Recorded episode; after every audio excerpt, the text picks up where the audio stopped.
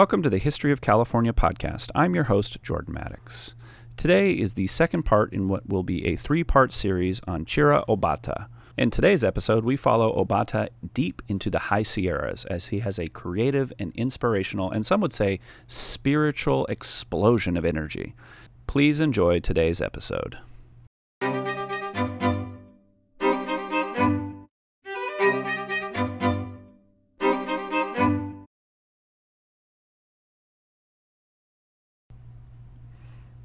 Before we continue with Obata's journey into Yosemite and the High Sierras, I want to talk briefly about his activities in San Francisco to build an artistic community.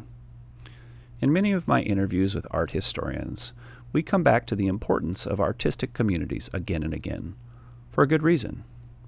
We often have to fight back against this myth of the lone artist, which I believe is a subgenre of the great man theory of history. The idea that there are these lone figures, usually men, who single handedly move the ball forward that changes the world around them. These are common narrative arcs in many of the bestseller history books that you'll find on shelves at Barnes & Noble, and they represent an perennial fascination as a society with people like founding fathers of the United States. The more history you read, though, the more you realize that these narratives are lacking context at best, and are willfully myopic at worst.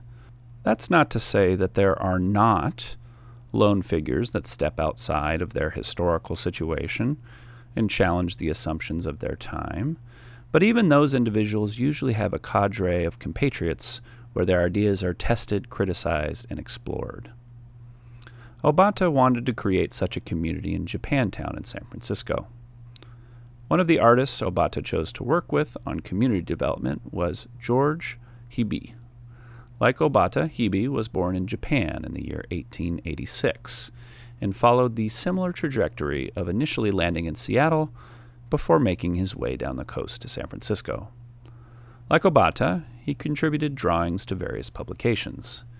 He later attended the California School of the Fine Arts, where he honed his artistic skills and also met his wife, a fellow artist named Hisako Shimizu. He would ultimately remain in the East Bay, settling in Hayward, where he continued to produce art, organize exhibitions, and even started a language school. In addition to fellow Japanese artists, Obata also had relationships with artists like Perham Nahl, a German born artist and printmaker, nephew of the artist who created the bear on our flag and on the logo of this podcast. Nahl studied art in the Bay Area around the turn of the 19th century, but headed to Europe following the 1906 earthquake. After studying art in Paris for a few years, he returned to California to teach his craft, which he continued for the rest of his life. While he spent much of his time in the classroom, he never stopped producing and assembling artists and a community around him. In the 1920s, due to his interaction with Japanese artists in his community, he developed an interest in Japanese art and traveled to Japan to learn more about the techniques and the history. Upon his return, he was appointed as the curator of a collection of Japanese prints at UC Berkeley. Sadly, his life ended too early when he was struck by a car on the sta- streets of San Francisco. These are just two examples of artists that Obata was working with at his time when he was living in San Francisco. They ultimately collaborated to create the East West Art Society, which held exhibitions of art connecting those two hemispheres. Meanwhile, Obata spent much of the 1920s traveling throughout California and documenting the landscape with his brushes and pencils. Amazingly, Obata covered quite a bit of space along the state, going as far south as Pasadena and as far north as Eureka. Like someone searching for the tool for the job, Obata experimented with his many styles and techniques, as well as subjects, also known as landscapes, ranging from realism to impressionism, from pencil to wet on wet. In terms of subjects, California's diverse flora gave Obata a trove of artistic options. From the foggy coasts of Northern California to dense forests of the redwoods, Obata relished the diverse landscape that is California. Eventually, after traveling throughout the state, Obata felt it, the time was right to make the pilgrimage that all of his travel had been heading to Yosemite. Accompanying him on this journey was his friend Worth Ryder, an art professor at UC Berkeley. Originally from Illinois, Ryder moved to Berkeley as a child and graduated from Berkeley High School before enrolling at the UC. Although Berkeley would remain Ryder's home base, he would often depart for the East Coast or Europe to continue his arts education. While in New York, Ryder worked as an usher at the Metropolitan Opera, where he was privileged to absorb the music and conducting of Gustav Mahler and Arturo Toscanini. Additionally, when Ryder wasn't interested in the opera that was being put on, he would spend some time in the anteroom of the opera house with a patron who didn't always care for the music selections either, Mark Twain. After his time in New York, he felt the pull back to the West Coast, where he returned to run a packing and travel business for people interested in exploring the Sierra Nevadas. He continued this business until he ultimately felt the pull back to the art world, and in the early 1920s, like many artists, he headed off to Europe where he absorbed the art scene and developed relationships with artists like Leo Putz and Hans Hofmann, the latter of which he convinced to travel to San Francisco and put on a show at the Legion of Honor Museum. In addition to falling in love with the art scene in Europe, he also fell in love with the Alps, joining alpine clubs and relishing opportunities to cross country ski throughout that idyllic landscape. This is the person that took Obata into the Sierra Nevadas for the first time. In addition to Ryder, they were also joined by another artist who tagged along with the pair on their journey, and that was Robert Boardman Howard, who was the artist commissioned to paint the mural in the lobby of the Ahwahnee Hotel. The three of them met on the valley floor and linked up, and then traveled into the Sierra Nevadas for nearly two months. As we've discussed in previous episodes, Yosemite has long been a subject of fascination and inspiration for artists of a variety of backgrounds and media. Some of the artists we've discussed on previous episodes, like Thomas Hill, Thomas Moran, Albert Bierstadt, and many others. Many of these artists sought to portray Yosemite in a romanticized and idyllic fashion, portraying Yosemite as some kind of new Eden filled with transcendence and vital elements pulsing throughout its valleys and canyons and mountains. While much of this art is beautiful, it led to somewhat quaint, stereotypical cliches. The technique, by the time Obata had gotten to Yosemite, had run its course and become a virtual paint by numbers, such that serious artists had determined that painting Yosemite had almost become passe by this point. Obata, though, came into this landscape with a different vision and approach. Instead of focusing on the grandeur and the scope and the size of this glacial chasm, he instead decided to focus on subjects that weren't typically covered by artists before lakes, thickets, flowers, ledges, and other areas that a hiker might pass by as they move through the valley on their way to one of the main features like Half Dome. In this way, Obata connects more with the work of Ansel Adams, who loved the grandeur but whose most memorable photographs were those that were quiet and serene. Obata was able to meet and connect with Adams later in life.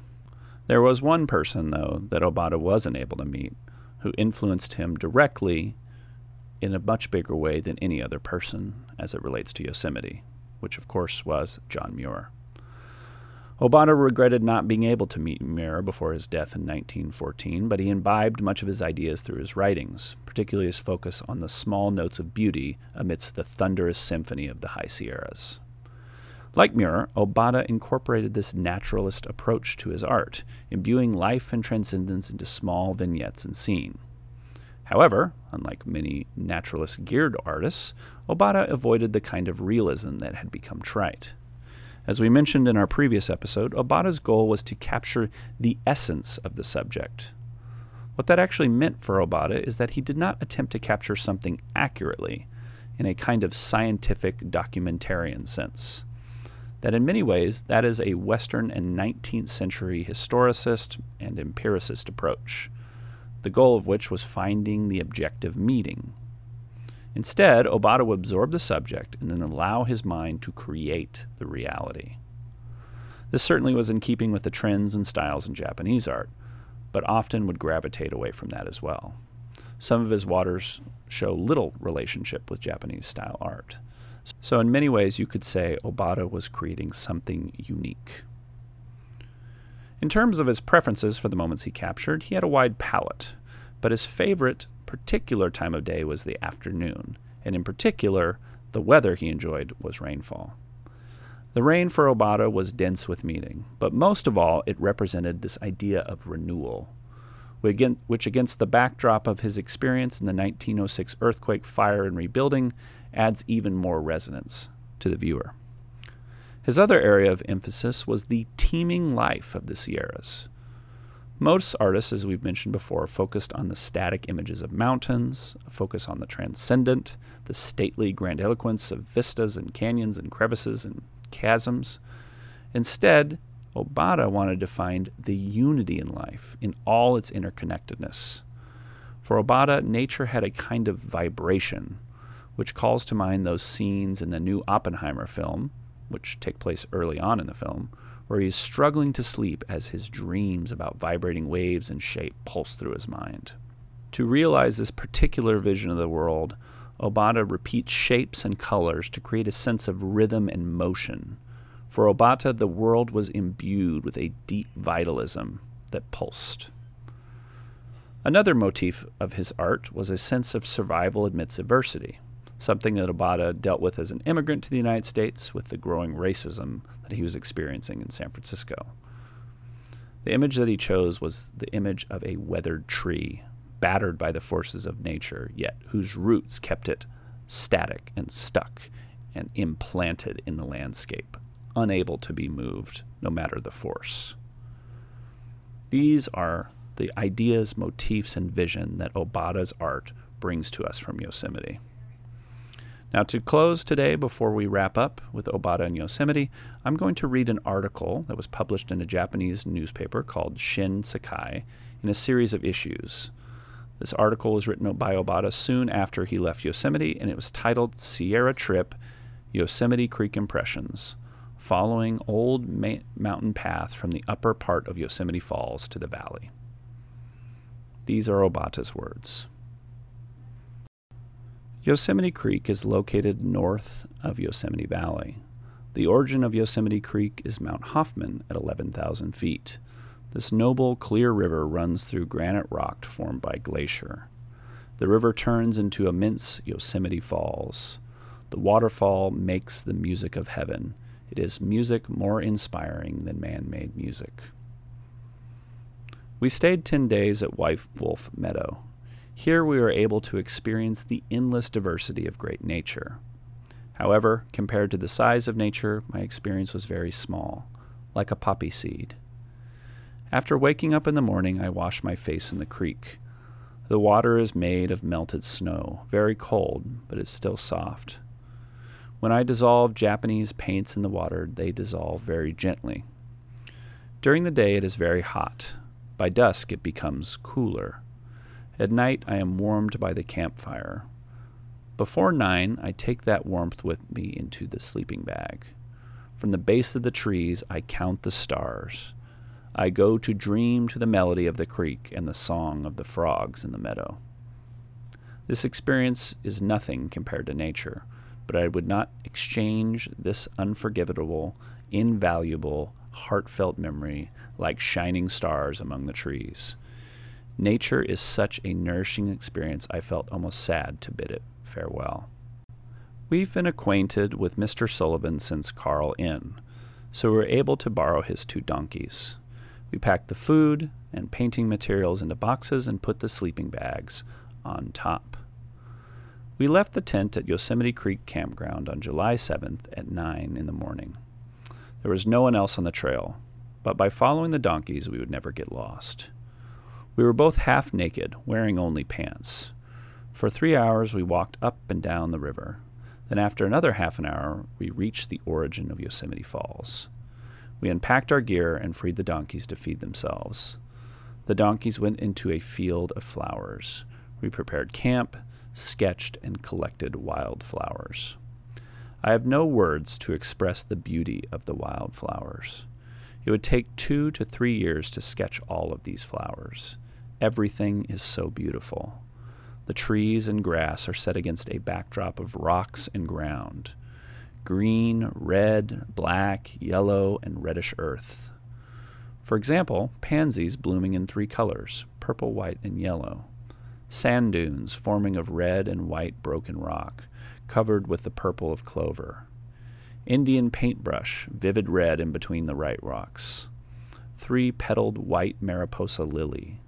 The tiger lily with five petals in the front, five petals in the back, and five holes in the center. The heather blooming like a cloud of pink flowers on white rocks. I heard many people in the mountains that this year was a good rain, so the flowers are blooming well. The day is long, so we washed our bodies and clothes. The stew made by Mr. Ryder was delicious. We went to bed early in order to wake up early the next morning. I gazed up at the huge yellow pine tree. The moon was shining. It seemed like I could count each needle. On July 8th, we woke up at 4 a.m. I cooked breakfast by gathering dry twigs and pine needles. We put po- four boxes of food in between the trees, covered them with our sleeping bags, and put rocks on top. We put just the two boxes on the donkeys, and we carried our sketchbooks. We started down the trail at 6:30 a.m. and soon we reached the top of Yosemite Falls. Alongside the trail there was a garbage can for hikers. It was a mess because a bear had knocked it over. We were on a rocky trail below Eagle Peak, 8,000 feet high. With the sound of the donkey's bells, charan, charan, we walked down the trail, which looked like the edge of a saw, up and down and zigzag. We saw people, including women, coming up the trail, so we put on our clothes. We've been naked in the camp and on the trail. It is good to be naked in hot weather in the mountains. Mr. Ryder wears a yellow shirt, blue overalls, and a visor instead of a hat. I wear my old fishing clothes and a Japanese towel stylishly dyed with a headband because my hair is far too long. Since coming to the mountains, we've become suntanned. My body's color is brown. Everyone who passes us might think I'm an Indian. Even though the donkeys carry two boxes, they take up space on the trail. When we go down the narrow trail with the sound of bells, people get out of the way. We walked three miles in three hours, and at 9:30 a.m. arrived at the back of Yosemite Lodge. We unloaded the donkeys by a pine tree, and I led the donkeys to the Merced River to give them water. Even though this is the same national park, Yosemite Valley is crowded with automobiles and the road is shiny with oil. There's a yellow line in the middle of the road, and the donkeys refuse to cross it. We waited for the cars to pass, then we pushed the donkeys across the road. We washed completely from head to toe in the Merced River and then returned to the pine tree. Mr. Howard, wearing his blue overalls, approached me smiling and rubbing his bald head. He took us to his tent at Yosemite Lodge. The tents, and occasionally a cabin, stand in between pine and cypress trees according to their numbers. It looks like a poor village. Most people eat at a restaurant or cafeteria. There is no grass growing around the tents. It has the appearance of camping with a tent as someone advertised, but compared to camping in the mountains, it looks like living in a can. I'm glad I didn't come down here last night. I was very hungry, but first Mr. Howard guided us to the post office where I mailed the various wildflowers I had gathered. Then we crossed the wooden bridge over the Merced River and went to the cafeteria where we stuffed ourselves. Outside the window, I could see through a willow tree to the river where five or six trout were leisurely swimming. After eating, I bought several things at the general store. The road was crowded with cars, bumper to bumper like a school of sardines. Six, seven miles away from here, we can enjoy camping in nature. At Camp Curry, I talked to the clerk, but they weren't there. I had promised to leave Yosemite Valley at 3 o'clock to return to the mountains. I had some extra time, so I walked around and sketched. At three o'clock, I returned to the pine tree. Mr. Ryder also returned, and we brought the donkey to Mr. Howard's tent. We had gifts from San Francisco, and we packed these carefully. Then, with the sound of bells, we went back to our 8,000 foot home in the mountains. I hope you enjoyed Obata's words and his particular vision and experience in Yosemite, and I hope you use it as inspiration to visit the valley and the high Sierras yourself. We'll see you in the next episode.